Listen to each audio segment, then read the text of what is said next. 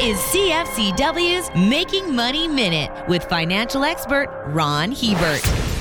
Unless there are compelling reasons, it's often simpler and more profitable holding onto a stock rather than trying to time the market to sell and then looking for something else to buy. If you decide to keep an investment, that involves one decision. If you want to sell, there are four decisions that have to be made. The first is when to sell. The second is what to do with the money while you wait for an opportunity to get back in. The third is what investment to buy. And the fourth is when to buy it. All these choices need great timing to make them work financially. For more information, listen to our Making Money show hosted by Ron Hebert and Gord Whitehead at letsmakemoney.ca or cfcw.com.